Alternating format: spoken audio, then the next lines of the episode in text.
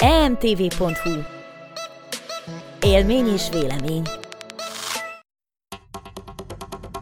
Ez itt a Parallaxis. Öveket becsatolni. Indulunk. Figyelem! A műsorban spoilerek bukkanhatnak fel. 12 éven aluliak számára nem ajánlott. Az MD Média bemutatja. Tudományos és fantasztikus élmények Csabával, aki mérnök, Miklóssal, aki fizikus, és Ádámmal, aki nem. Ez itt a Parallaxis. Sziasztok, ez itt a Tudományos és Fantasztikus Podcastünk 19. adása, a mikrofonnál Horváth Ádám Tamás. Mai beszélgetésünk során a tudományos és fantasztikus kötődésű és hangzású kedvenc zenéinkkel foglalkozunk, Természetesen Csaba és Miklós társaságában. Sziasztok! Miklós, téged a napokban hatalmas megtiszteltetésért, hiszen lehetőséget kaptál, hogy részt vehess a Fulbright programban, ami egy közel 70 éves ösztöndíjprogram, ráadásul a világ egyik legrangosabbja, és a tudományos programokat tekintve állítólag legtöbben a Fulbrightosok közül részesültek Nobel-díjban. Hát sziasztok, ezt most hallom én is először ezt az állítást. Biztos így van, persze ebből nem következik a fordítottja. Azt is lehetne mondani, hogy a Nobel-díjasok 100%-a az érettségizettek köréből került ki, de abból még nem következik, hogy az érettségi az egy egyenes út a Nobel-díjra. Minden esetre tényleg iszonyú megtiszteltetés ez a Fulbright, és ez nagyon jó pofa lesz el fogunk menni Amerikába egy szemesztert itt családosan, és ott fogunk kutatgatni a szép Florida államban.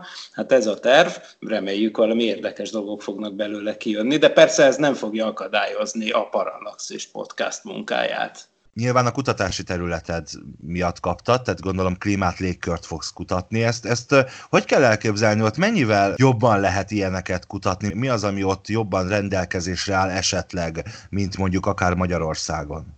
Ebben az esetben ez elég konkrét, mert én pontosan azért pályáztam meg ezt a lehetőséget, hogy egy konkrét laborban egy konkrét berendezéssel tudjak mérni. Ez egy nagyon hasonló forgótartály, mint amit egyébként a Parallaxis labor videókban is láthattak a nézőink és hallgatóink a Kármán laborban, csak hát ez egy amerikai labor, és ennek megfelelően az a forgótartály is sokkal nagyobb és sokkal laposabb, és emiatt az óceáni áramlási rendszer olyan tulajdonságait lehet benne jobban modellezni, amire az itteni berendezés az nem alkalmas. Sőt, Európában sehol nincs olyan berendezés, ami erre a fajta vizsgálatra alkalmas, de ott véletlenül Floridában, Teleheszi városában pont van egy ilyen. Úgyhogy ez az én célom, hogy ott tudjak méricskélni. Hát fantasztikus az egész stáb nevében szívből gratulálok Miklós, azért a kedves hallgatóknak még elmondom, ahogy Miki, te is említetted az előbb, tengeren túli kalandod közben sem kell hiányolni a kedves hallgatóknak a kedvenc állandó fizikusukat a Parallaxis podcastből. No de, túl vagyunk a Pikás sorozat bemutatóján, ugye a két héttel ezelőtti adásunkban a Star Trekről, a Star Trek és a, a tudomány közötti kapcsolatról beszélgettünk, úgyhogy nem állhatom meg, hogy ne kérdezzelek. Titeket röviden róla, elsősorban először Csaba, téged hogy tetszett? Szia! Szervusztok! Meglepő módon olyan lett ez a sorozat, mint amilyennek ígérték. Azért mondom, hogy meglepő módon, mert Alex Kurtzman-től, aki most kézben tartja az egész televíziós Star Trek franchise-t, már hallottunk azért egy mást, elmondta, hogy mindig igyekszik a kánon és az új dolgok között egyensúlyt teremteni. Itt is elhangzott, hogy egyensúly lesz a nosztalgia és az új érzések között. Én erre már azért kellő fenntartásokkal készültem fel, de jól csinálták. Tehát ami a, a Discovery-ben nem túl sokat számított az elején, ezek a rajongóknak a megnyugtatásai, azok itt most pont úgy sikerültek, ahogy kellett, és én úgy gondolom, hogy sikerült úgy visszahozni egy kulcs karaktert, Picardot, ahogy azt kell Például a Star Wars-ban felemásra sikerültek ezek a régi visszatérések. Itt viszont én azt mondom, hogy jó kezekbe került Michael Shabon showrunner személyében ez, a, ez az egész irányvonal, és egy méltó visszatérés volt, de még csak az első rész ment le, és nagyon ilyen eltávolodott kritikus elemzőként számoltam most be itt mindenről, úgyhogy egy kicsit személyesebben is megközelítem ezt a dolgot. Nekem nagyon-nagyon bejön ez a meleg képi világ, ezek a lassú tempóval felvezetett jelenetek, nincsenek erőltetve a karaktereknek a bemutatásai, nagyon jók a karakterek Picard mellett, és hát Picardot újra látni, az felbecsülhetetlen érzés. Azért azt a hallgatóknak még áruljuk el, hogy ez a felvétel pont a második rész premierre előtt készül, de mire ti ezt halljátok, addigra már a második részen is túl vagyunk. Miklós, tudom, hogy ti is megnéztétek külhonban, hogy tetszett? Nagyon tetszett nekünk is, igen, mindenképpen, és valóban az volt, hogy hű, én is azt mondtam, hogy ez pont olyan volt, mint amire vágytunk, és hát ezt már múltkor elmeséltem nektek is, hogy a Next Generation-t mennyire szeretjük, főleg a feleségem, de én is, és ez így nagyon jó. Igazából kifejezetten örülök, hogy most így heti adagokban követjük ezt, és nem az a helyzet, ami általában van, hogy ott van egy egész évad, és ezt nem tudja az ember abba hagyni, és akkor elmegy egy egész éjszaka. Szóval hál' Istennek ez így most pont jó, jól jön az adagolás, meg nagyon jó volt a feszültségfokozás. Ugye én nagyon tartottam attól, hogy a data az hogy fog kinézni, így megöregedve, de szerintem ez is jó, hogy ilyen álomképekben jön elő, mert akkor végül is itt is ki lehet dumálni. Szóval minden, minden nagyon, nagyon látszik, hogy sokat agyaltak rajta, és jól kitalálták, és ez minden pillanatán látszik is. Ha esetleg érdekelt titeket az űrszekerek közösségi flotta szerkesztőinek véleménye a Pikár sorozatról, akkor mindenképpen hallgassátok az Impulzus podcast adásait, hiszen minden epizódot kiveszélnek benne a, a szerkesztők Csabával, Dév és Attila, illetve ha jól tudom, akkor néha vendégeket is fogadtok. Ha pedig a Star Trek a valóságban téma érdekel, a Star Trek tudománya a valóságban, akkor annak ajánljuk a Sidetrack alcímet viselő előző adásunkat, amelyben alaposan körbejártuk ezt a topikot, úgyhogy evezzünk is a mai témánk fele, a melódiák eme hullámzó tengerén. Miklós, róla tudom, hogy muzsikus családból származol, édesapád Vince Pál szolfés tanárként és karvezetőként diplomázott, illetve a zeneszerzés és a jazz zongora sem áll távol tőle. Édesanyád is remekül zongorázott, gitározott, én a zene szeretetét általános iskolai éveim alatt szívtam magamba anyukád énekóráin, az osztálykirándulásokon és a ceredi tábortüzek mellett. Olyannyira, hogy bár az énekhangom védvonal lesz, ha támad a mars, magam is megtanultam néhány hangszeren játszani, de visszatérve hozzád, te magad is énekelsz, zenélsz, a Ruach nevű együttesben játszol, és felfel bukkansz a színpadon a világhírű Havasi Balázs koncertjein is. Sőt, a tradíció folytatódik olyannyira, hogy kisfiad adja elő, tehát énekli gitározza is testvérműsorunk, a Tilos Rádióban hallható Szokolébresztő főcímét. Van még valami, amiről tudnunk kéne? Illetve Csaba, te milyen viszonyban állsz a zenével, és milyen szempontokat vettetek figyelembe mindketten, amikor közösen kiválasztottuk, kiválasztottátok a mai műsorunkban tárgyal zenéket? hát minden, minden tudsz, minden tudtok, valóban így van. Most hirtelen nem jut eszembe semmi olyasmi. Kérdezted, hogy van még valami, amiről tudni kéne? Hát nem tudom. Majd, majd hát, ha útközben kiderül. Egyébként, hogy milyen szempontok szerint választottuk ki a zenéket, hát én részemről nem tudok még egy szempontot sem mondani. Egyszerűen az volt, hogy volt egy ilyen pillanat, megbeszéltük, hogy legyen ez az adás, hogy szedjük össze valamilyen módon egy kicsit talán a science fictionhez kapcsolódó, de csak lazán kapcsolódó zeneötleteinket, vagy olyan dolgokat, amik formáltak minket, hogy mély nyomot hagytak bennünk. Hát nyilván a mély nyomok meg általában gyerekkorban keletkeznek, tehát részemről azért lehet, hogy egy kicsit ennek megfelelően a 90-es éveknek a zenei világa túl lesz hangsúlyozva. Na de én egyszerűen csak fogtam magam és leírtam néhány zenét. És tényleg nem tudom, most utólag visszanéztem a listát, mit írtam össze, nem tudok mondani egy vezető elvet, tehát most ezt valóban nem a fizikus szedte össze, ez itt nem volt végig gondolva, ez talán inkább a zenekedvelő írta le, valóban zenész családból jöttem, és ennek megfelelően persze folyamatosan szólt a zene, egy egész életemben végig ment a zene, tehát folyamatos zenei aláfestés mellett zajlott le az életem eddig, és valahogy leírtam valamiket, nem tudom megmondani sajnos, hogy mi alapján, de szerintem jó, jó muzsikákat szedtünk össze, azt már előre merem borítékolni. Én egy kicsit félve merek megszólalni itt a, a felsorolt családokon átívelő zenei referencia mellett, mert nekem az a viszonyom a zenével, hogy egyáltalán nincsen viszonyom vele. Például nem tudom mi az, hogy C-dur, vagy akkord, nem tudom mit jelentenek ezek a szavak, vagy zenei ABC. Ezeket próbálták nekem énekórán így, így súlykolni, de az agyam ezeket lelökte. Én is jártam szolfésra, de azok, azok az idők úgy, úgy maradéktalanul törlődtek a, az elmémből. Ennek ellenére érdekes, hogy a, az impulzusnak a főcímzenéjét azt például én szereztem, és a műsor végén felcsendülő zenék, amik egészbe végighallgathatók, azok is az én műveim. Nekem a zeneszerzésnél ez egy tudatos koncepció, hogy úgy szerezzem őket, hogy nagyjából tartsam magam távol mindenféle szakmai részlettől, Ezzel együtt azért a nyilvánosságot nem terhelem ezekkel a művekkel, tehát csak az impulzus hallgatóinak kell ezt valamilyen szinten viselniük, hogy ezt hallani kell, de van egy ilyen alapvető távolságtartás köztem és a, a zene között, hogy ezt nekem valahogy így kell csinálnom, ez a küldetésem, ezt a Vahorn András után én átvettem, és hát számomra egyértelmű vezérfonal volt a mai lista kialakításában, hogy egy generációs élményt gyűjtsünk össze, legalábbis a, a magam részéről, olyan zenéket, amik, hogyha felcsendülnek, akkor valami olyan érzés ébredjen fel az emberben, amitől nem tud elbújni, tehát mondjuk akaratlanul is a, a Horn Gyulának az arca villanjon be egy narcisz televízióban a, az emlékeinkben, vagy egy Superman és Zorro keveréke egy, egy farsangi bulin. Ádám, láttunk ilyet, ugye? Tehát annak a korszaknak a, a, az attribútumai, amikor mi gyerekek voltunk. Miklós, már mi beszéltük, de ugye jártunk közösen énekkarra is, meg ilyesmi, szóval... Bizony. Igen. Ugye? Ugye? Így ugye? De, van, így van. de látod, Csaba, más lenne a helyzet, ha, ha a mi osztályunkba jártál volna, akkor, akkor te is általános iskolában megismered és megszereted a zenét. Ez így van, de hát így is zeneszerző lett az emberünkből, hát most nem panaszkodhat. Igen.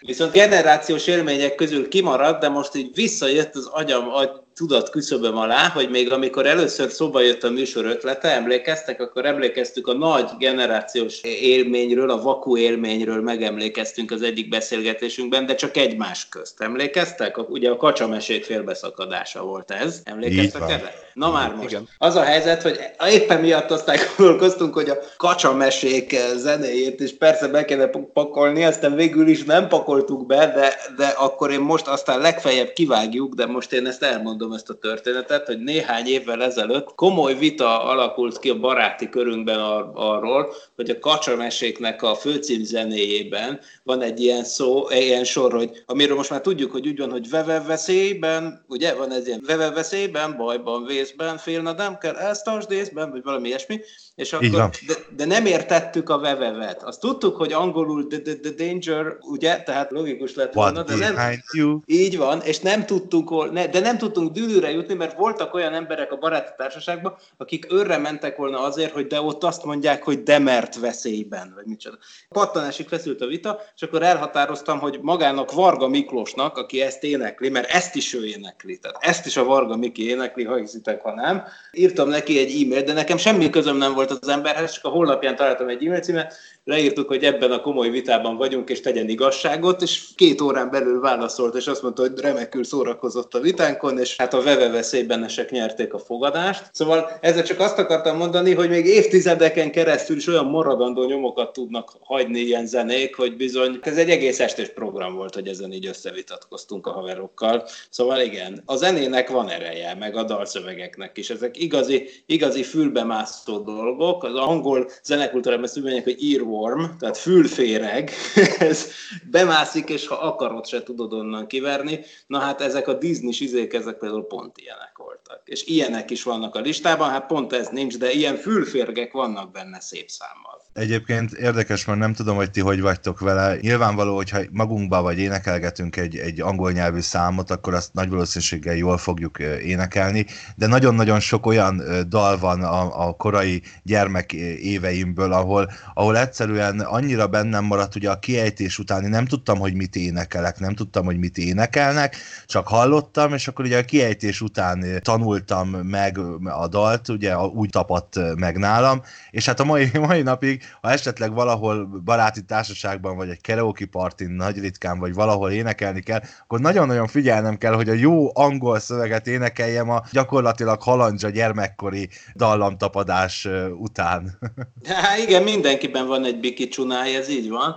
És egyébként van az angolt, azt már utólag talán próbálja magát helyre rakni az ember ebben, de ha emlékeztek, kovis korunkban a lambada volt a divat, aztán most már tudom, hogy az valami olyasmi portugál nyelven, hogy, hogy Lorando se fúj, vagy nem tudom, vagy valami ilyesmi, de hát portugálul most se tudok, tehát a, a legviccesebb változatok élnek mindenkinek a fejében, és biztos nektek is megvan a saját Biki Csunáj verziótok a lambadáról, például, ha csak nem tanultatok azóta portugálul, de úgy tudom nem. Na mindegy, te, ebben most talán nem menjünk bele, de abszolút így van. Abszolút így van, és, és én is küzdök ellene, hogy ne a Biki Csunályos verziót énekelgessem, amit megjegyeztem mondjuk 8 éves koromban, holott közben tudom az igazi szöveget. De hát ez nehéz. Az adásmenet szerint itt Csabának le- kellene felkonfolnia, de mivel nem konfolt, ezért konfolok én, úgyhogy egy rövid szünet után azonnal jövünk vissza, és elkezdjük ezt a zenei hullámlovaglást itt a Parallaxisban. Maradjatok velünk! Maradjatok velünk, mert a Parallaxis azonnal folytatódik.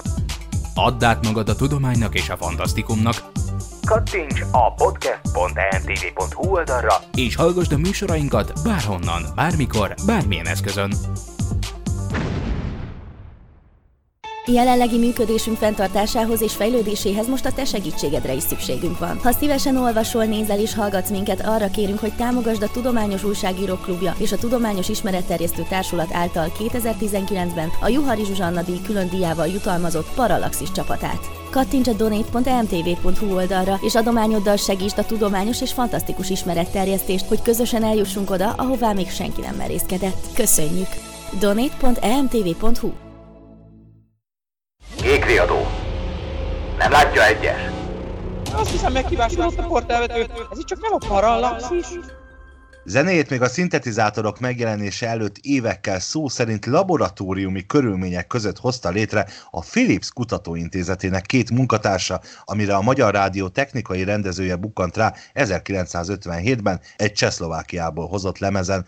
Ez a földön túli hangzás és a bizarr, sötét képsorok Pavlovi reflexként asszociáltat bennünket a tudományra, hiszen 1964-től több mint 50 évig képernyőn volt a Magyar Televízió negyedik tudományos híradója, talán ez is szerepet játszott abban, hogy Deltának nevezték el.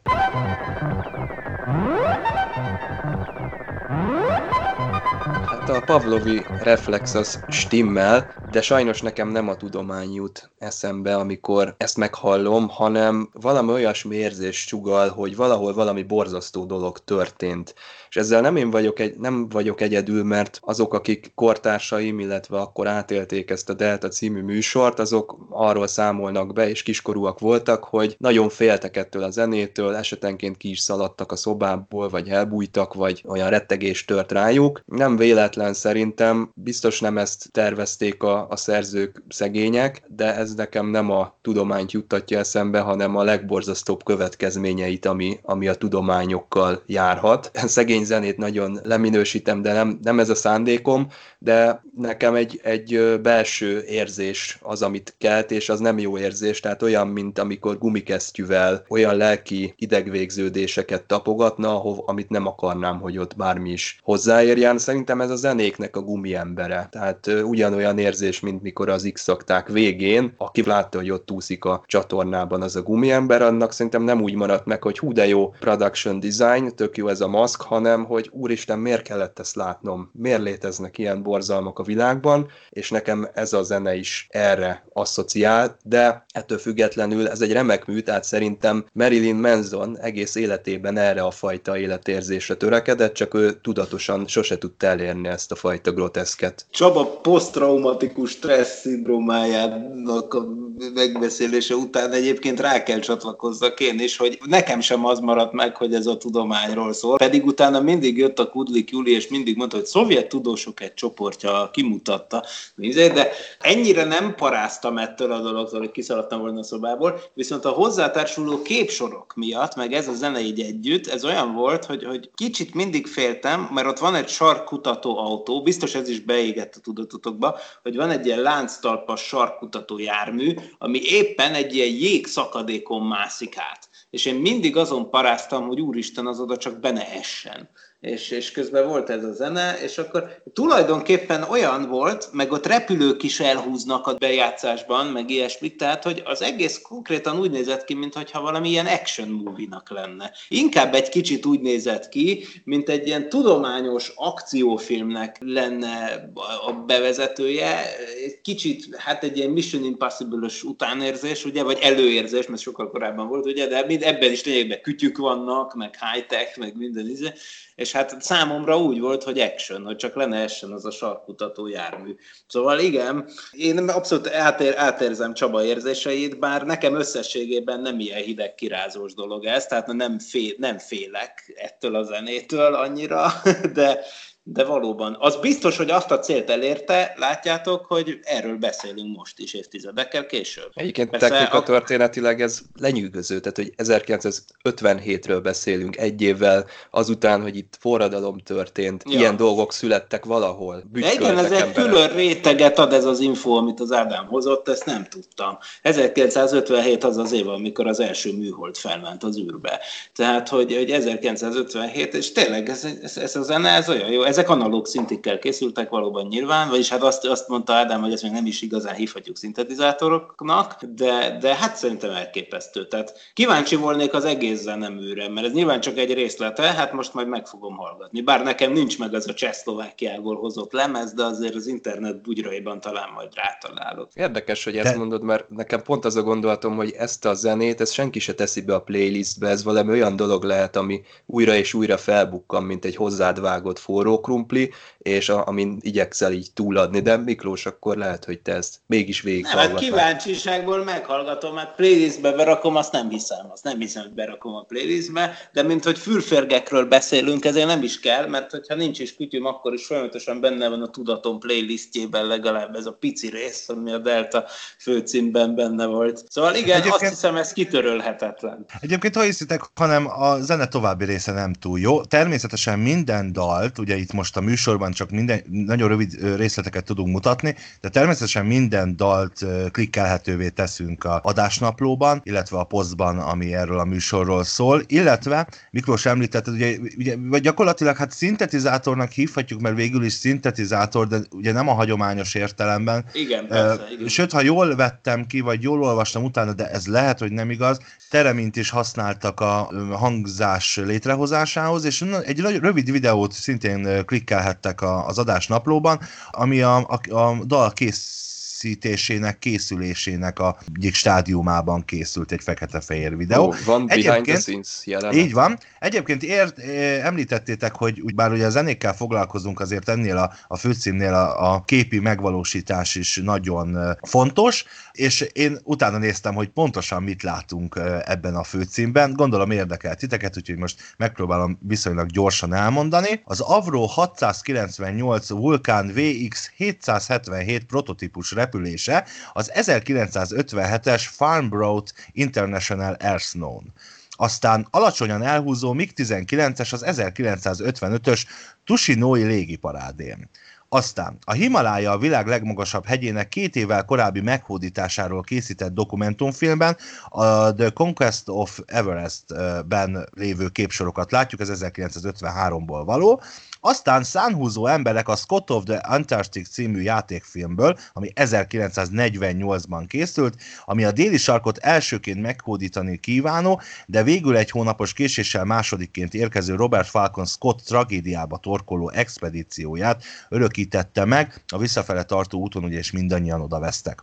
Aztán a furcsa narancssárga lánctalpas egy Tucker Snowcat Type 743-as, eh, ami a Mount Everestet elsőként megmászó Edmund Hillary-vel együtt a nemzetközösségi transzantarktiszi expedíció részeként 1957-58-ban járt a déli sarkon, a csapat gyalogosan eh, kelt át a kontinensen, a járművek csak a szállást és tárolóhelyet nyújtottak, illetve erre szerelték a rádiókat, a fura lánctalpas autók ma múzeumok féltett kincsei, a néhány évvel később indult belga-holland expedíció hómacskái azonban azóta egy belga raktárban rozsdásodnak. Aztán látjuk még a Vezúv kitörésének egyikét, és az egyszarvú csillagkép része a Rosetta köd, illetve a mindössze 700 fényévre található csiga köd fekete-fehér felvételeit láthatjuk benne. Ebben egyébként a 24.hu cikke adott nekem segítséget, amit szintén klikkelhetővé teszünk. Ennyire durva, hogy ez annyira mély nyomokat hagy, hogy erről ilyen cikkek születnek. Egyébként nekem az is egy, izé, egy kultúrsok, hogy narancssárga ez a jármű, mert nekünk fekete-fehér tévénk volt, egy kis Junoszt, úgyhogy én ezt most tudtam meg. és hogyha a Big Bang Theory főcíméből lenne egy ilyen végigmondás, azzal konkrétan egy egész adásidőt ki lehetne tölteni, de szerencsére nem. Nem, nem ezt a témát választottuk ott, aztán ugye valami egy, egy másodperc alatt lemegy három-négy ilyen állókép a világ történetéről, ha emlékeztek. Ez egyébként, mintha én azt is olvastam volna, hogy több verziója volt ennek a Delta fő főcímnek, és volt benne egy olyan is, hogy ennek a zenének az eredete sokáig nem volt világos, tehát maguknak a televíziónál dolgozó szerkesztőknek sem. Tehát a jogdíjakkal akkor még annyira nem, annyi, nem nagyon törődtek, úgy látszik. Főleg, főleg egy vasfüggönyön keresztül. Hát a Philips Kutatóintézet az feltehetőleg ugye Hollandiában volt, ugye Eindhovenben van Philips, hát ugye itt meg Csehszlovákiában, Magyarországon, Magyarország nem, nem, nem, nem nagyon Volt ott valaki a tévénél, szerintem, aki, aki ezeket a fajta hangzású zenéket behozta, mert itt a többi főcím is, amire majd rátérünk, ilyen, hát nem, nem hangszeres zenéket hoztak itt elsősorban, de tényleg arról én véremenő vitákat találtam itt fórumokon, hogy akkor melyik is az igazi Delta főcímzene, hogy ti aztán nem tudjátok, még régen ott volt a, az egyen régebbi Delta, tehát mint a fekete elemez előtti metalikások, meg az utána lévő metalikások pártok közötti konfliktus, ez itt is Nem megvan. tudod, mi volt az igazi delta. Na jó, jó, oké, de egyébként most, most egyébként nyugtassuk meg magunkat, hogy nem fogunk mindenről ennyit beszélni, mert akkor megcsináljuk minden idők leghosszabb adását, de egyébként ez a delta, ez te jó, hogy ezzel kezdtük. Itt aztán mindenki nagyon terhel. Hát ez az atomvillanás, innen kezdődnek a Igen. bajok.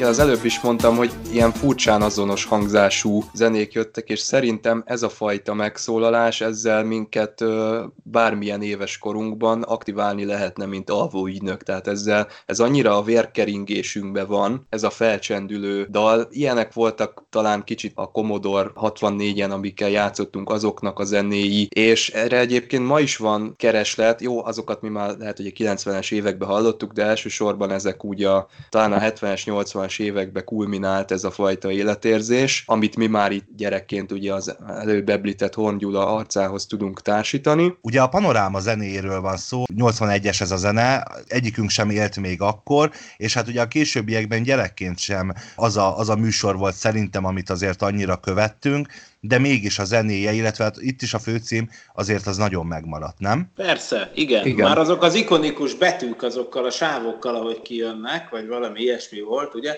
Tehát ezek nagyon jól megjegyezhető brendek voltak. Ezt azért mai szemmel is azt nézem, hogy itt minden műsornak tök jó karaktere volt ebben. Most lehet, hogy ez hasonló dolog. Egyébként megdöbbentő, hogy az előző zene, ami a Delta zenéje az 1957-es, és ez meg, ahogy mondtad, 1981-es, és ahhoz képest elég hasonló karakter bizonyos szempontból, ahogy mondtátok, hogy elektronikus hangzás, meg minden, viszont hát ezer közül is felismered, és azt hiszem, hogy, hogy ezt, ezt elég kevés mostani műsor tudja, mert mostanában, ha megnézem, például láttam az HBO-s vagy a Netflixes sorozatokat, akkor nagyon-nagyon sok, nagyon hasonló, jellegtelen bevezető filmzene van, sőt, még a képvilága is baromi hasonló egy csomónak, és ez alól egyébként még a Pikár sem kivétel, annak ellenére, hogy ott nagyon intelligensen meg van csinálva a zene, meg a végére bele van szőve az a motivum, ami a The Next Generation-nek az ikonikus kis izéje, fő témájának egy kis részlete.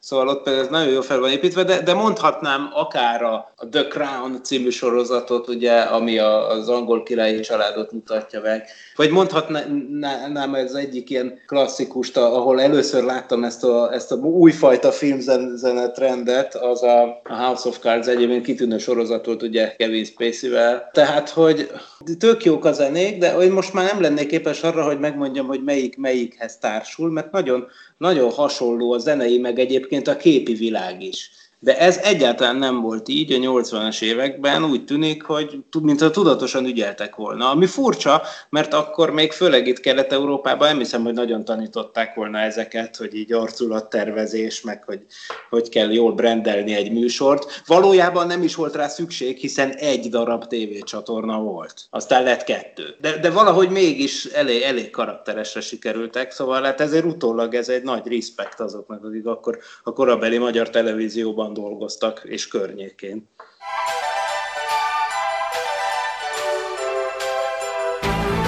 Hát ez a regionális híradónak, vagy a BBC híradónak a főcím zenéje, Presser Gábor Lavalatta, hú, ez milyen nyelven van, number two. Ez az a fajta zene, ami annak ellenére, hogy ilyen szintetikus zenének nevezhető, egész természetes hatást kell, tehát nem ilyen technikai vívmányok meg borzalmak jutnak eszembe, hanem egész jó természeti képek. Igen, ez az Electromantic nevű fantasztikus lemezről van, a Pressernek az Electromantic című albuma, ami egyébként Ádám számára is jól ismert, nem csak emiatt a tétel miatt, hanem egyszer emlegetted, hogy együtt jártunk iskolába, meg hogy édesanyám volt az énektanár, de egyszer még egy farsangi mutatványunk is volt, amiben két zene is volt, amiben talán említésre kerül, mert az x zenéje és az elektromantik egy másik tétele bele volt dolgozva az egyik farsangi mutatványunkba, amelyekben földön kívüli lények volt. Annyira jó, annyira jó, hogy mondod, mert nekem is eszembe jutott. Én ez így van, de ez nem ez a híres tétel, ez az annyira híres tétel, hogy valóban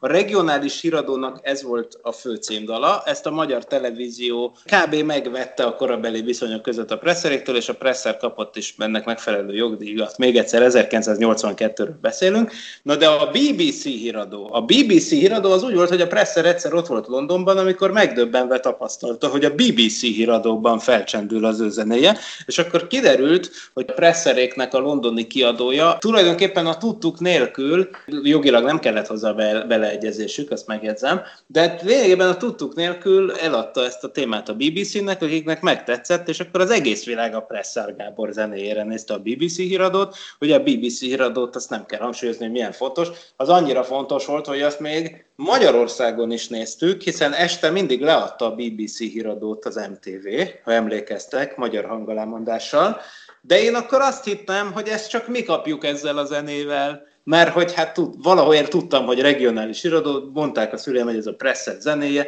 Hát mondom, ja, hát gondoltam, most itt Magyarországon ezt vágták alá. Aztán megdöbbentem, hogy nem, ezt az egész világ ezzel a zenével nézte. Tehát nem tudom mennyi ideig, de éveken keresztül, még az is lehet, hogy tíz éven keresztül. Szóval ez egy nagy karriert futott be ez a track, és igaza van a Csabának, és az egész elektromantik albumra igaz az, ahogy a neve is mutatja, hogy az elektro meg a romantika egyben van, tehát hogy ez nem egy embertelen dolog, hogy annak ellenére, hogy elektronikus zene, itt ez tényleg egy ilyen érzelmeket közvetítő dolog, tehát itt már ez tényleg ez egy, egy művészi szintre emelése annak, hogy igazi hangszerekként használja az ember önkifejezésre az elektromos hangszereket, és er, er, szerintem egy iskola példája az egész album, szerintem ezt például mindenki nyugodtan berakhatja a playlistbe az egészet. Tök jó tételek vannak benne, nem csak ez. Viszont ha már Pressernél tartunk, szerintem a, a következő zene az, ami egy, egy fantasztikus, fantasztikus zene, nekem az egyik kedvencem erről a listáról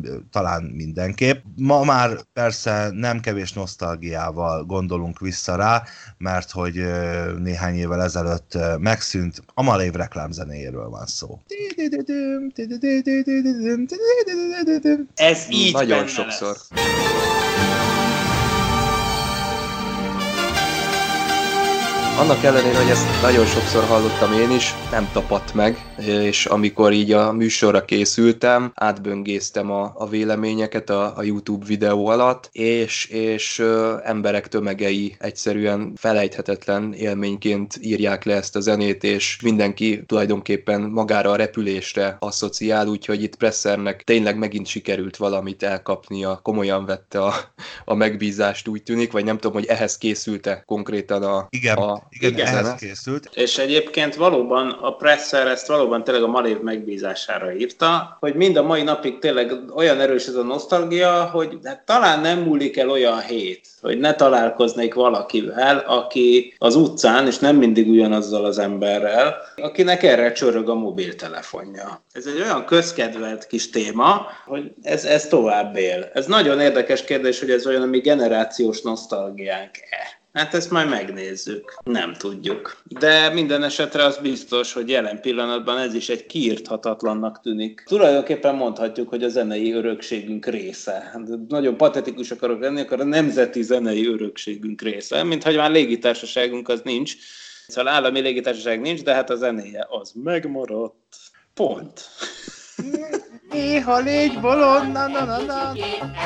úgy a szürke gond kerül az ég. A napba valami báj, hogyha kacag a máj. Ezt egyébként talán nem is kell bemutatni. Krista tiszta gyagya, ezt tudom felidézni, meg azt, hogy amikor néztük a rajzfilmet, akkor mennyire pokolian hosszú volt ez a főcím. Nem tudom, Ja. hogy ez hány perces, de sokan ott vakaróztunk, hogy úristen, ez milyen sokáig kezdődik ez a mézga Igen, család. ez igaz, ez igaz. És lehet, hogy ez is egy korstílus, ugye 1969-es a mű, 1969, ez a holdra szállásnak, és meg te jó Isten mennyi mindennek az éve, 1969, hát itt a, a Woodstocki Fesztiváltól kezdve a Boeing 747-es vagy a Concorde első útjáig, az akár, tehát annyi mindenre lehetne itt asszociálni, te jó Isten, hogy el- elmondhatatlan.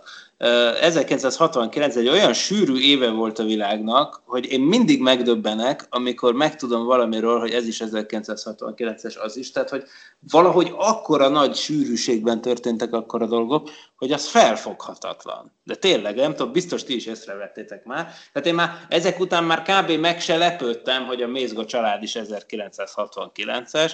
A Mézga család zenéje önmagában amúgy szerintem valóban egy kicsit hosszúra lett nyújtva. Persze a Romhányinak a szövege az nyilván zseniális, ugye ő írta a szöveget, és persze ő az, aki egyébként Magyarországon, hát nem is nekünk, hanem inkább a szüleink generációjának a Flintstones-t azt halhatatlanná tette, mert a Hanna-Barbera féle eredeti verzióban a Flintstonesnál, most mondom, most egy másik filmről beszélek, de a Flintstonesnál az amerikai változatban egyáltalán nem beszélnek rímekben, de a, valamiért a Romhányi kitalálta, hogy a magyar verzióban rímekben, igen gyakran kín rímekben beszélnek, Freddy és Béni, vagyis Fred Flintstone meg a többiek, és hát ugye az van, hogy hát éppen miatt Magyarországon sokkal nagyobb lett a hatása ennek a sorozatnak, mint Amerikában, szóval a Romhányi az mindenképpen egy zseni, a szövegei is marha jók, mégsem a szövege meg a zenéje miatt raktam be, mert itt én voltam a ludas, hogy ez itt van a listában, de nem azért, hanem egyszerűen azért, mert maga a Mézga család, és az eredetire gondolok, bár az ala, Mézga Aladár kalandja is sem volt rossz, de hogy maga az eredeti Mézga család, az szerintem a science fiction rajzfilm felhozatalnak, hát minimum kelet-európai viszonylatban, hát az egyik csúcsa. Meg hogyha azt Amerikába gyártják, akkor valószínűleg világhírű lenne. Én azt gondolom, hogy szerintem barom jól ki van találva az egész struktúra, hogy létezik egy rádió, amivel lehet beszélni egy jövőbeli leszármazottal, és küld cuccokat, meg minden. Szerintem ez egy elképesztően jó konstrukció, és az biztos, hogy az én tudományos gondolkodásomra, persze azt akkor még nem lehetett így nevezni, de rohadtul hatott, mert én például a, a Parallaxis podcastban is ezerszer kibeszélt eh, idődilatáció jelenségével ott találkoztam először. Ugye az Iker paradoxonról már sokszor beszélgettünk itt-ott, hogy fénysebességhez közeli sebességgel, ha utazik valaki, aztán vonatkoztatási rendszert vált és visszajön, akkor ugye az van, hogy neki kevesebb idő telik el, még a Földön maradtak már rég megöregedtek. Na, hát ugye ez rengeteg science fictionben benne van, de én Te ezzel először a szomszédot méz... Í- megöregedett. Így van, így van, és ezt én a Mézga családban találkoztam ezzel először, és akkor ez szegény apukámat, aki, mint mondtad, szolfés tanár, zenész ember, de nagyon sokat nyúztam azzal, hogy ezt magyarázza már el, hogy, hogy hogyan van, meg hogy működik ez. Nem sikerült neki, de hát most már értem, hogy ezt én se tudnám jobban elmagyarázni a kisfiamnak, pedig én megtanultam a Lorentz transformációt az egyetemen. Sokkoló dolgok vannak a világban, és, és hát én tényleg sokat tanultam ebből a sorozatból, és szerintem iszonyú, iszonyú jó. Tehát, hogy ezért aztán a zenéje, igen, hosszú volt a zene, mert nagyon vártuk, hogy elkezdődjön. Valami izé, na, négy perces a zene, vagy nem is tudom, szóval iszonyú hosszú, de az egy önálló mű. Valószínűleg egy kicsit túltolta Deák Tamás. A jó zenét csináltam úgy, csak hát nem számolt ezzel, hogy a gyerekek inkább már néznék a mesét. Aki azt hiszi, hogy az egész műsorban hát azért nagyon erőltetetten kapcsoljuk össze ezeket a zeneműveket a science fictionnel, az egyébként nagyon téved, és ezért nagyon jó átvezetés a Mézga család főcímdala, ugyanis a következő blogban egy rövid szünet után tényleg a, a skifi vagy a, vagy a tudomány és fantasztikum világába és világának zenébe pillanthatunk, illetve hallgathatunk bele. Tartsatok velünk, azonnal folytatjuk. Maradjatok velünk, mert a Parallaxis azonnal folytatódik. Add át magad a tudománynak és a fantasztikumnak, Kattints a podcast.ntv.hu oldalra, és hallgasd a műsorainkat bárhonnan, bármikor, bármilyen eszközön. például az Impulzus Podcastet. Túl a századikon, de messze még a küldetés vége. A meghajtás impulzus, a cél, a legvégső határ.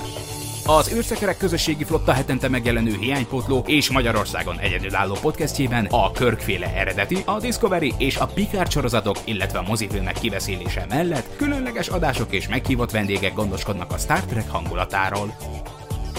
Merülj el Gene Roddenberry világában az Impulzus Podcasttel. impulzus.űrszekerekflotta.hu A Parallaxis visszatért. Csatorna nyitva. A komoly zene már-már összefort a grandiózus, tudományos és fantasztikus filmek világával, de kevés olyan ikonikus mű van a zenetörténelemben, mint a következő, aminek 1902-es magyarországi bemutatóján még a fiatal Bartók Bélának is leesett az álla.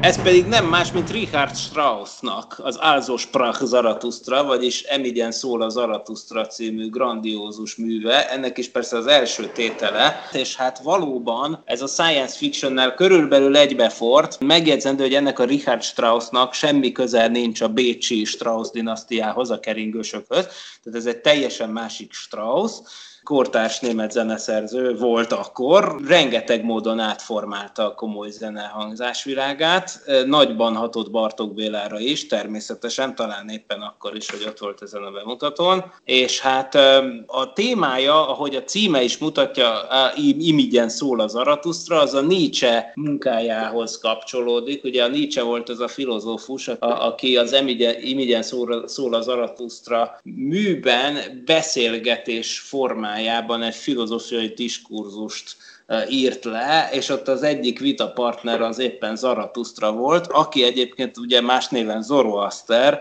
a, a perzsa ősi vallásnak a nagy alakja, vagy hát tulajdonképpen alapítója, és hát maga a mű igazából nem ennyire brutális végig, mint az eleje, tehát vannak benne nagyon halk meg hosszú részek, de az az eleje, ahogy elkezdődik, ez annyira pregnáns, és annyira oda teszi, hogy, hogy ez ismét csak egy fülféreg, és hát nem véletlen, hogy ezzel kezdődött ugye Stanley Kubricknak a filmje, a 2001 űrodüsszeja, amit Arthur C. Clarke azonos című műve alapján készített, illetve hát lényegében a filmhez írta Arthur C. Clarke a könyvet, tehát 1968-ban jelent meg a könyv is, meg a film is, együtt dolgoztak, és egy fontos rendezői koncepciója volt Stanley Kubricknak, hogy végig ilyen természetes, tehát nem elektronikus zenék legyenek a filmben, hanem tényleg végig legyenek ilyen szokásos komoly zenér, nagy zenekaros tételek, és ezzel egyébként, ahogy mondtad is, hogy, grand, hogy ez összefort ez a grandiózus fajta zene a sci-fi filmek világával, hát mindenképpen ez talán itt kezdődött el. És egy zseniális húzás volt,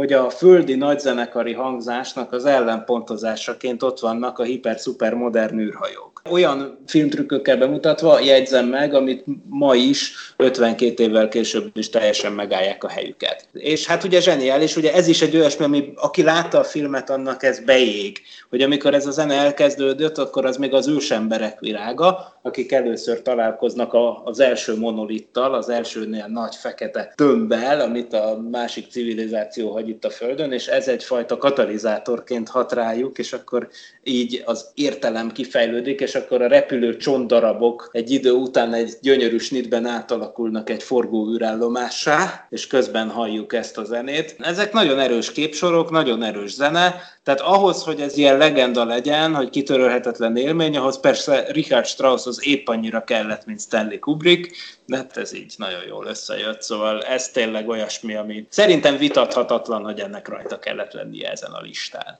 Így van, nekem, mint zeneileg műveletlennek is teljesen az előemberek és a tornyosuló obeliszk jut csak eszembe. Önmagában a művet nem ismertem, hanem így, így ez az asszociáció abszolút működik. Korábban is sokszor, és a mai adásban is már többször szóba jött, osztálytársak voltunk Miklóssal, és én abban az időben azt hittem, hogy akkor még nem tudtuk, hogy mi az, hogy fizikus, meg mi az, hogy paleontológus, de én, és most már biztos tudod, Miklós, mire gondolok, azért nagyon sokáig azt hittem, hogy amikor te felnőtt leszel, akkor dinoszauruszok csontvázait fogod kutatni a világ minden pontján.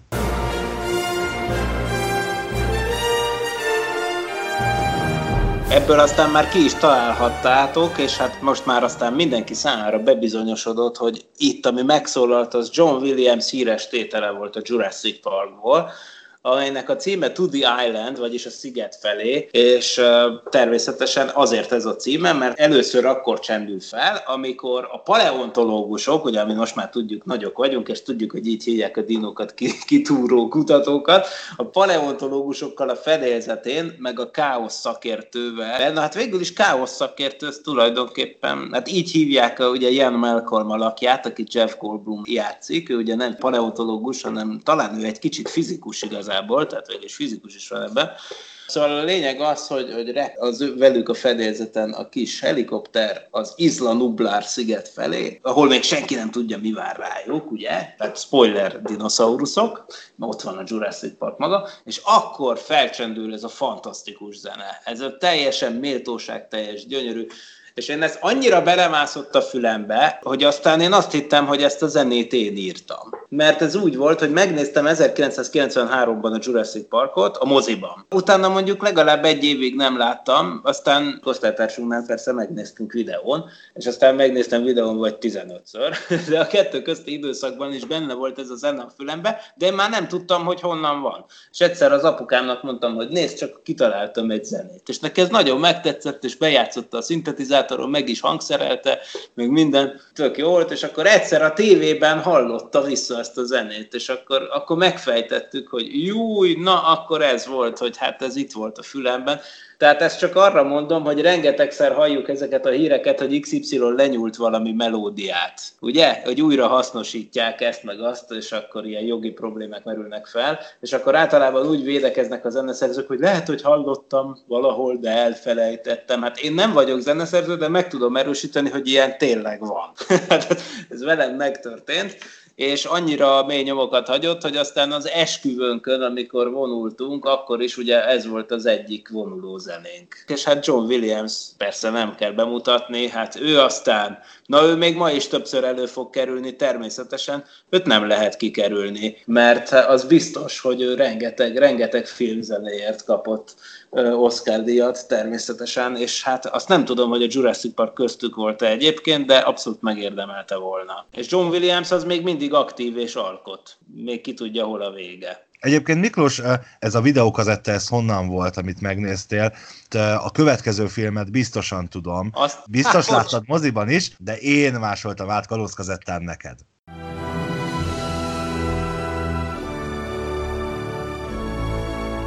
Így van. Hát ez a film az, ami miatt aztán mégsem paleontológus lettem volna, mert hát igen, az, a filmek azok meghatározók voltak az én életemben. Valóban megnéztem 93-ban a Jurassic Parkot, és utána valóban dinókat akartam kiásni, és ez pontosan addig tartott, amíg aztán a 11. születésnapomon a két nappal korábban bemutatott Apollo 13 című filmre elvitt apukám 1995 novemberében, és akkor megpecsételődött az egész életem, mert akkor onnantól kezdve már űrkutatással, meg ez ezzel kapcsolatos dolgokkal szerettem volna foglalkozni, és hát lényegében ez így is lett. Az űrkutatásban persze minden belefér, tehát az, hogy fizikus lettem, az, az, az szerves fejlődés eredménye, de ez innen indult el. Ez a zene olyasmi, ami máig nekem egyet jelent azzal a feelinggel, ami amit, ami tényleg az Apollo program hangulata, a felfedezés, a, a nagy adrenalin termelések, ott a nagy izé, irányító központos hangulata, hogy ezer ember összehangoltan dolgozik, hogy a küldetést sikerre vigyék, illetve aztán később, hogy megmentsék a legénységet.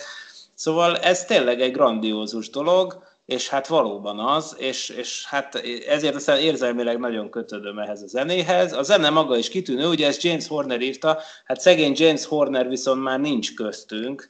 Ugye James Horner írta például egyébként az Avatarnak is a zenéjét, többek közt, meg a Titanicnak is a zenéjét is ő írta. És ráadásul a Titanicban van egy nagyon hasonló tételehez, amikor a hajó elindul a kikötőből, de hát ehhez ahhoz hasonló hangzása van a Titanicban, a kikötő elhagyás a zenének, mint az Apollo 13-ban az indul a rakéta zenének, de hát az Apollo 13 volt előbb, ugye azt tegyük hozzá, és hát szegény James Horner ugye egy repülőgéppel lezuhant 2015-ben. Tehát ez azt jelenti, hogy 61 éves korában elhunyt, ő már nem ír több zenét, de hát amiket írt, az egészen fantasztikus, hát ő is nyert két Oscar díjat, meg hat Grammy-t, Golden Globokat, meg BAFTA, meg mit tudom, micsoda, szóval ő aztán itt tényleg aratott ezzel, de hát az Apollo 13 zenéje az Hát mivel, hogy maga a film is körülbelül egy teljes generációt vet rá arra, hogy űrkutatás felé forduljon, vagy csillagászat felé, vagy fizika felé, azért a zene is ezért aztán nekünk egy nagyon fontos dolog, és nemrég volt egy ilyen interjú kötet, amiben a régi űrtáborozók, akik mi a Magyar Asztronautikai Társaság űrtáborába jártunk gimnazista korunkban sokan, és akkor voltak interjúk, és akkor velünk, hogy most így évtizedekkel később, hogy hogyan emlékszünk vissza ezekre, és akkor persze föl, fölmerültek a kérdések, vagy izé, hogy miért fordult a figyelmük az űrhajózás, űrkutatás felé, és hát nagyon gyakran előkerülő válasz volt az, hogy az Apollo 13 miatt, a film miatt, ami egyébként idén 25 éves. Maga a repülés pedig 50 éves, tehát mindenképpen ebben még idén azért valahogy belemegyünk még részletesebben is a Parallaxis podcastben. Abban szinte biztos vagyok, meg hát persze a szokolébresztőben is, és igen, hát addig pedig James Hornernek a zseniális trekjeit lehet hallgatgatni. Nagyon inspirálóak szerintem. Ezeket a trekkeket a Star Trekben is meg lehet egyébként hallgatni, ugyanis a Kán haragjában is közreműködött a zeneszerző. És ha már az űrödüsszeja kapcsán, illetve az űrödüsszeja zenének kapcsán szóba jött, hogy mennyire összefortak ezek a zenék, akkor van egy külön kategória talán ezen belül is, amikor a, a zene és a a maga a film, vagy akár sorozat, a popkultúra olyan részévé válik, hogy szinte elválaszthatatlanok lesznek egymástól. Természetesen ismét John Williams egyik fantasztikus szerzeményéről van szó, hallgassuk.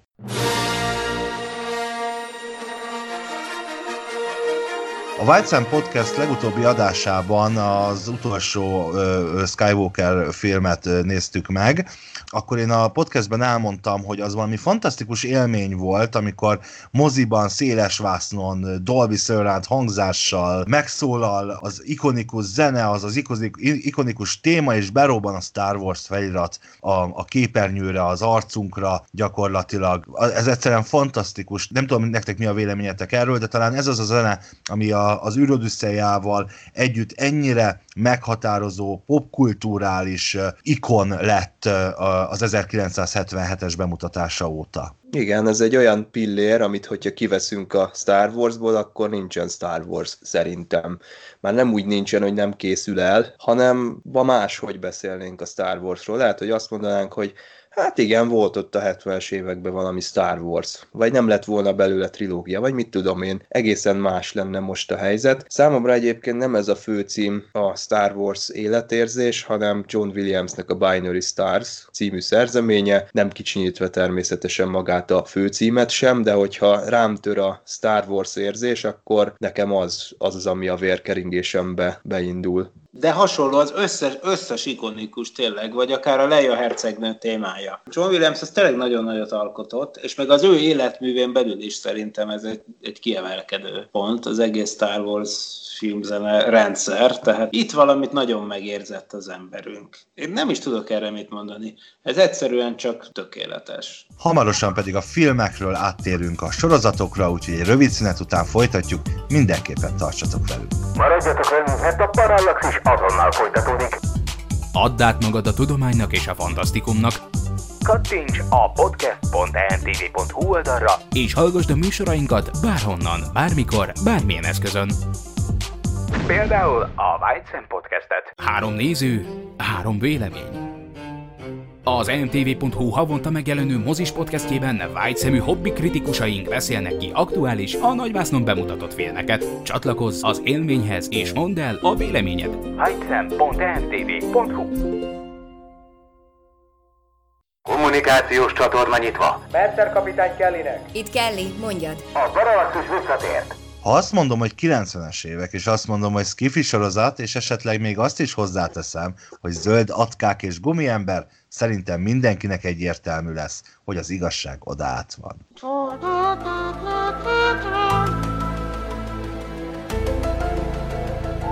Hát tökéletes, ehhez a sorozathoz jobb zenét nem lehetett volna írni, ennyire creepy, ez is oda valahova a Delta főcímhez illik szerintem. Mondjuk, ha éjszaka felkelsz, akkor nem szeretnéd hallani ezt, ezt az x fő témát, én azt gondolom.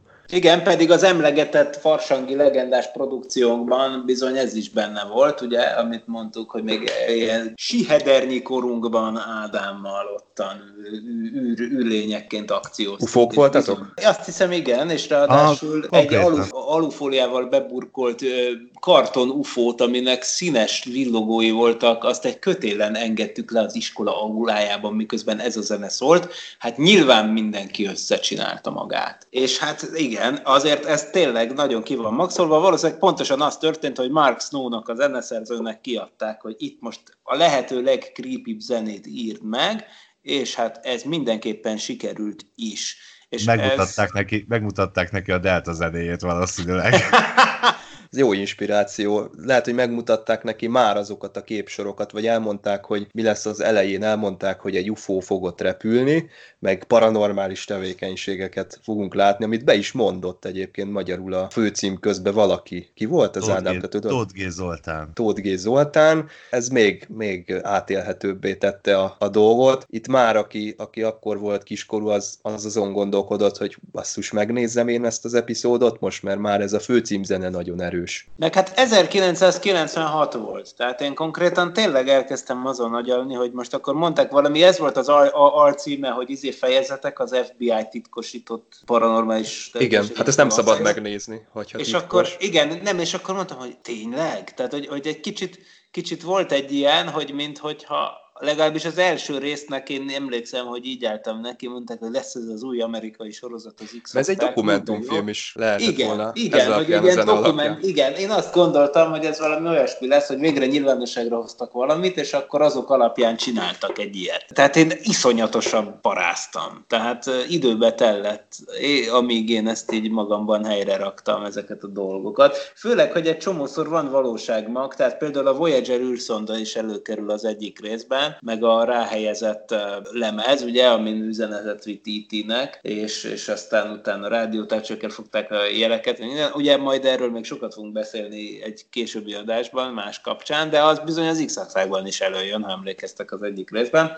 Ez... Nálatok nem volt olyan a suliban, hogy szülői értekezleten megkérték a szülőket, hogy ne, ne engedjék nézni az x -aktákat? De könnyen lehet, hogy volt. De látod, látod, ez annyira nem működött, hogy az osztályfarsangon ez volt a zenénk. hát ezért kérdem, hogy csoda, tehát ha nálunk ez történt volna, hát ö, ott balhé lett volna ebből. Igen, valószínűleg ez egy 12 pluszos sorozat volt, és mi 1996-ban csak nagy jó indulattal voltunk olyannak tekintetők, bár nem tudom. Lehet, hogy 16 pluszos volt. Nem, akkor még nem léteztek ezek a besorolások. Nem voltak korhatárkarikák, Így van. Na ez az, hogy akkor még nem léteztek Magyarországon. Ez elég későn ment a sorozat. Későn mikor? ment, későn ment, de azért annyira nem volt későn, igen. Hogy igen, ez ment hétfőnként, ez ment hétfőnként, és akkor kedden a vészhelyzet, vagy fordítva? Nem, azt hiszem így volt eh, annak idején még, a, még uh-huh. az mhm. egyesen. Ugye mi 11-12 évesek voltunk mindössze, de azért nagyon más világ volt, eh, és eh, mi amúgy szerencsére egy olyan közösségben voltunk, ahol, ahol azért ezek a dolgok nem voltak túlparázva, de egy zárójeles megjegyzés csak a rajongók és a kommentelők miatt, hogy amúgy úgy hangzott a, a szöveg konkrétan, hogy történetek az FBI titkos ügyeiből, és ja. ezzel kapcsolatban nekem is eszembe jutott, hogy én az első részek kapcsán biztosan tudom, hogy azt hittem, hogy ez tényleg a történetek Na, az FBI titkos Így van, én is, én is ugyanez. És egyébként akkor még azt is elmondom, hogy, hogy, hogy ez mély hatással volt rám, mert én is UFO észlelésekbe kezdtem. És esténként Budafokon a nagymamámtól kint ültünk, és hát persze a holdat is néztük meg a csillagokat, hiszen én akkor már az Apollo 13 hatása alatt álltam, de azért UFO észleléseket is folytattunk, amit úgy csinál az ember, hogy ülés néz. És egyszer, mintha tényleg jött volna valami furcsa villogó valami, vagy nagyon fel voltunk spannolva a haverjaimmal, vagy nem tudom, tehát lehet, hogy csak egy közönséges repülő volt, de minden esetre olyan furcsább alakúnak tűnt, olyan háromszög alakúnak tűnt. Jézusom! Na mindegy, a lényeg az, te megijedtünk egy kicsit, és le is rajzoltam, és elküldtem az UFO magazinba, és ott ez meg is jelent, úgyhogy hát bizony. Ez és az. ez valamiért az osztály, osztályfőnökünk olyan büszke volt erre, ha emlékszel el, hogy az UFO magazinbeli megjelenésemet lefénymásolta, és kirakta az osztályfali újságra. Benne volt, hogy izé 11 éves Vince Miklós milyen háromszög alakú UFO-t látott. Hát most már nem Ez vagyok azért, most már nem vagyok meggyőződve arról, de, de persze utólag ezeket az emlékképeket utólag nem tudom megítélni, mert a, tudjátok, hogy az emlékezés az hogy működik. Ma már azóta elég sok mindent láttam az égen, és gondolom, hogy ma már föl se tűnne az a dolog, de, de Lehet, akkor... hogy azért, mert ti egy hangyányival idősebbek vagytok, mint én, tehát nem vagyunk teljesen ugyanaz a korosztály, de nekem az x után így eszembe, tehát még csak fölnézni se a csillagos égre, ha jött volna valami, én úgy beszartam volna, tehát így, így amit, Rögtön azt hiszem, hogy az első részében van pont ez a, az x hogy egy ilyen nagyon hülyén mozgó légijárművet lát a, a Mulder egy ilyen elzárt repülőtér felett. És én már akkor azt gondoltam, hogy Úristen, Atya Úristen, hát én nekem ez nem hiányzik, hogy ilyet lássak. Egyszer Cereden voltunk ilyen csereiskolába, akkor ott az egyik tanár elmesélte, hogy ő mintha látott volna UFO-t bennem, így, így igazából ez, ez maradt meg. Jó környék voltatok ti ott. Igen, mindenki. az adásból utána így, így leszűrődik, egy pszichológus vagy egy pszichiáter meghallgatja ezt az adást, akkor szerintem mi fogunk egy e-mail. Te is fogsz, Csaba, mert elég beszari vagy, de, Igen. de hogy mi, mi fogunk, az, az, az biztos, viszont szerintem van egy nagyon fontos kérdés ezen kívül is, amivel tovább haladunk. Ki ölte meg Laura Palmert? Hát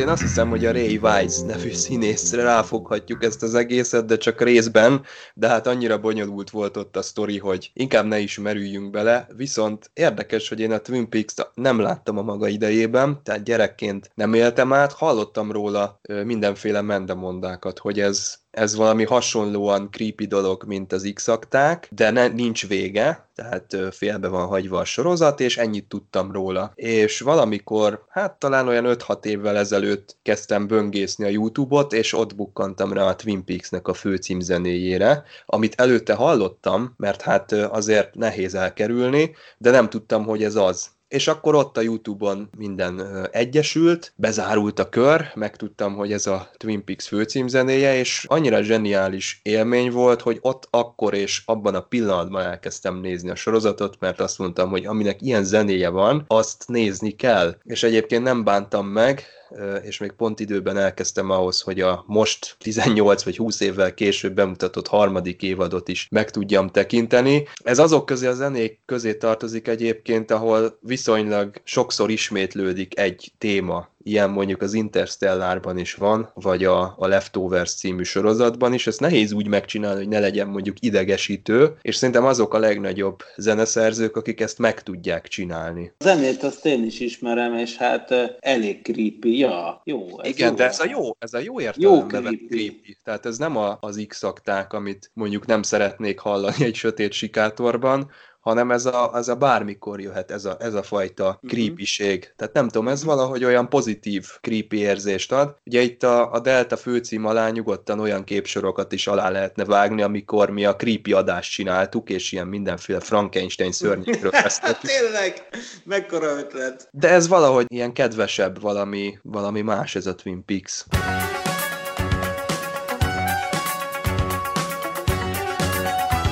Ez a zene már azt sugalja a Night Ridernek a zenéje, hogy itt komoly dolgokról lesz szó. Tehát egy gyerek, aki ezt nézi, és meghallja ezt a zenét, és ott jön az az autó, ráadásul az a futófény az elején, mint a Batistában a Cylonoknak. Nem véletlen, hiszen Glenn A. Larson van mindkét sorozat mögött. Na most Én ezeket a... Ú, de komoly. Ezt az összefüggést sose fogtam föl. Na hát ez, ez, a, ez a kettő között a kapocs, futófény. Ma is, ma futófény. Aha. És az a zene, az szerintem egy, egy akkor tíz éves gyereknek valami olyan hitelt adott ennek a sorozatnak a megtekintéséhez, hogy na, itt most valami olyan fog következni, ami engem érdekelni fog. És valóban, hát egy beszélő autó, David Hasselhoff, mondjuk ez így nem mondott nyilván egy gyereknek semmit, hogy David Hasselhoff, de azt láttuk, hogy Burjacki-ben jön ott egy csávó, és rendbe teszi a dolgokat. És ez a zene, ez, ez tökéletesen passzolt ehhez, ehhez az egészhez. Stu Phillips egyébként a szerző. Mondjátok már meg, hogy hogy hívták a nőt, ki ott volt a kamionon, és fehér köpenye volt. Az a Bonnie. Bonnie, na nekem ez volt. De volt egy April is a későbbi évadokban. A göndörhajú az a, az, az, az, az April volt, és a Bonnie volt a, a barna hajú. Egyébként a Dallasban is ez történt, hogy a egyenes hajú barna Pamelát lecserélték a göndörhajú April Stevensre, de most akkor ez egy másik.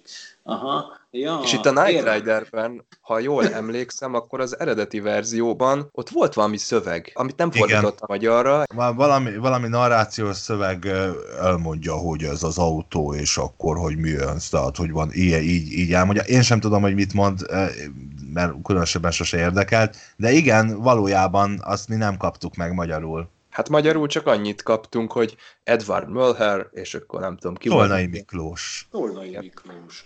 Nagy élmények voltak ezek akkor, persze.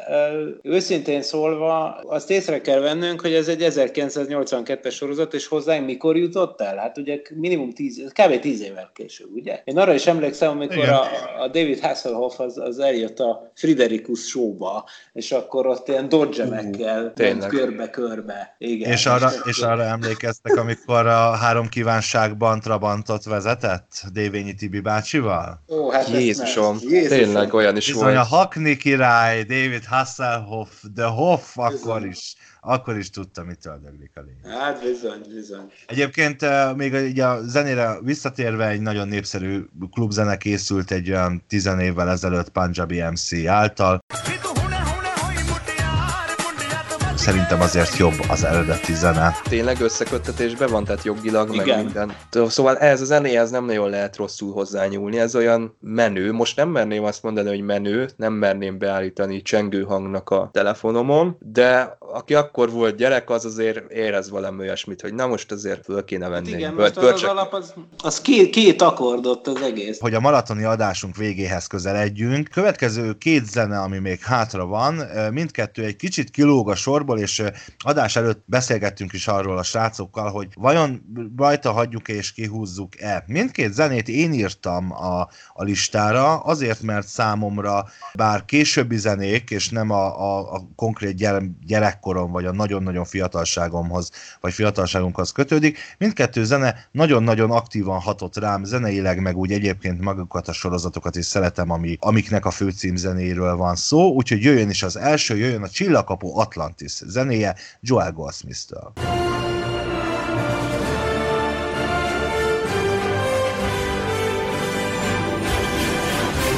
Ha bár én szeretem a csillagkapu sorozatokat, de például befolyásolta azt is ez a zene, hogy egyáltalán rátaláltam a sorozatra, hogy spin-offként egyáltalán elkezdtem nézni, és az, hogy gyakorlatilag a Star Trek Voyager mellett a, a másik kedvenc ilyen jellegű könnyed és humoros sci-fi sorozatom lett az évek során, ugye egy 2005-ben indult sorozatról van szó.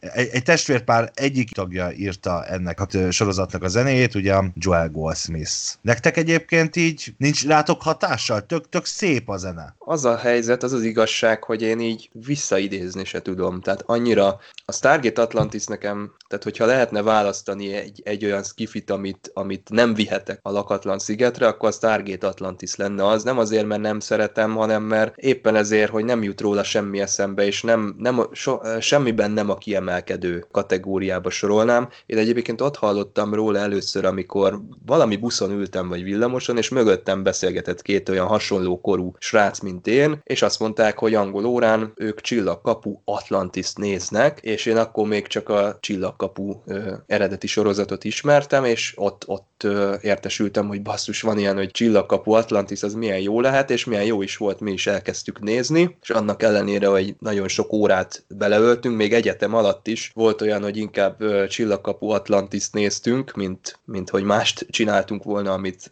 egy hallgatónak kéne. Annak ellenére valahogy se a sorozat, se a főcím nem maradt meg bennem, nem tapadt le.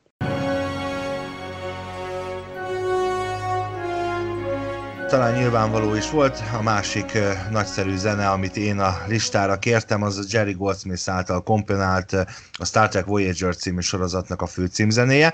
Itt a csengő hangos dolog már korábban elhangzott, Csabi, te említetted, ez viszont olyan sorozat, ami amikor a, ugye a Viaszat 3 itt elindult, és én találkoztam először ezzel a sorozattal, attól függetlenül, hogy maga a sorozat is lenyűgözött, gyakorlatilag az első kedvenc felnőttkori science fiction sorozatom lett, mert a legelső a Power kapitány és a jövő katonái a Hungarovideo filmje volt. Szóval a lényeg az, hogy nekem a csengő hangom is ez volt, és ez akkor még nem volt olyan egyszerű, hogy bedugom egy kábellel, egy USB kábellel a telefonomat a számítógépbe, a, és akkor átrakom a zenét, ugye ez abban az időszakban volt még, amikor hát nekem speciál egy Nokia 3210-esen volt, tehát a, bele kellett írnom, meg kellett szereznem az internetről, emlékeztek biztos erre, hogy lehetett komponálni benne zenét, hogy, hogy ezt, ezt rátölthessem, és az én telefonom az a Star Trek Voyager zenéjére csöngjön, és nagyon-nagyon hosszú ideig több telefonon keresztül már a, bő, bőven a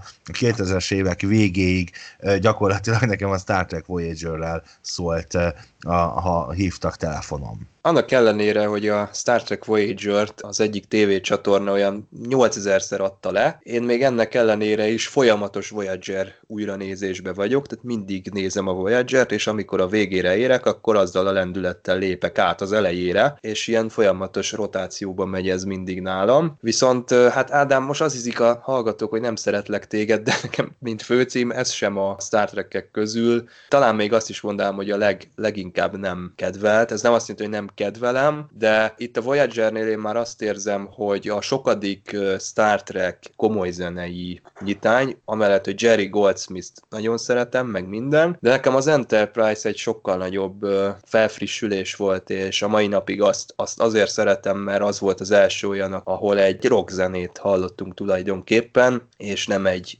nem egy komoly zenét főcímként. Ennek ellenére természetesen én is örülök, hogyha valakinek ne adj Isten megszólal a telefonja, és a Star Trek Voyager szólna rajta, akkor azonnal elkezdenék beszélgetni az illetővel. Ilyen még nem történt, de minden esetre nálam a főcímek között nem annyira kiemelkedő. Nektek egyébként erről a listáról, ha egyet kéne választanatok, amiket a mai adásban megbeszéltünk, akkor melyik lenne az, ami a zene lenne? Húha, hát azért ez nagyon nehéz kérdés. Azt hiszem, nem tudom, nem tudom, talán, talán, talán a Richard Strauss féle, tehát talán a 2001 fő téma, de nem vagyok én sem meggyőződve arról, hogy most jól válaszolok.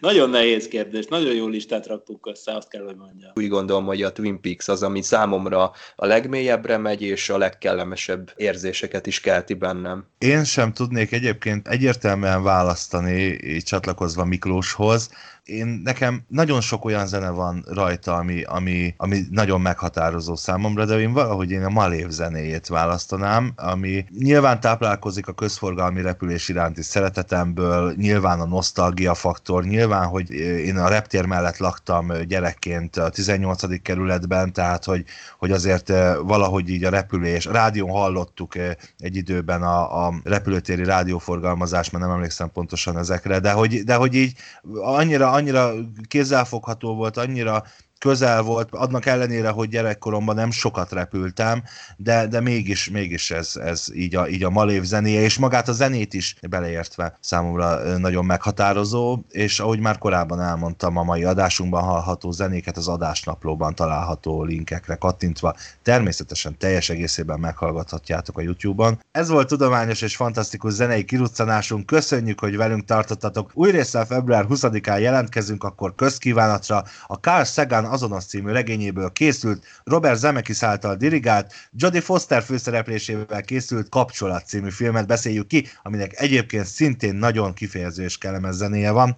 Ha nem bírjátok ki addig nélkülünk, figyelmetekbe ajánljuk a tudomány és fantasztikum.hu oldalon megtalálható korábbi adásainkat, illetve a Tilos Rádióban hallgatható szokolébresztő adásait, vagy a White Sam és az Impulzus podcast műsorait, További kellemes podcast hallgatást kívánok, és ne felejtjétek, ez a formátum annyira tökéletes, hogy kép sem kell hozzá. Sziasztok! Sziasztok! Így a megszólalási sorrend végéről. Sziasztok!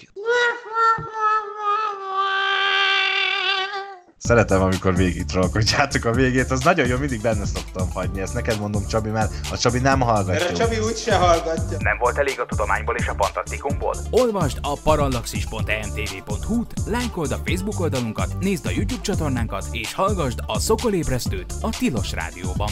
A Tudományos Újságíró Klubja és a Tudományos Ismeretterjesztő Társulat által a Juhari Zsuzsanna díj külön díjával jutalmazott blog podcastjét az emtv.hu megbízásából az MD Media készítette. Hamarosan jön a következő rész.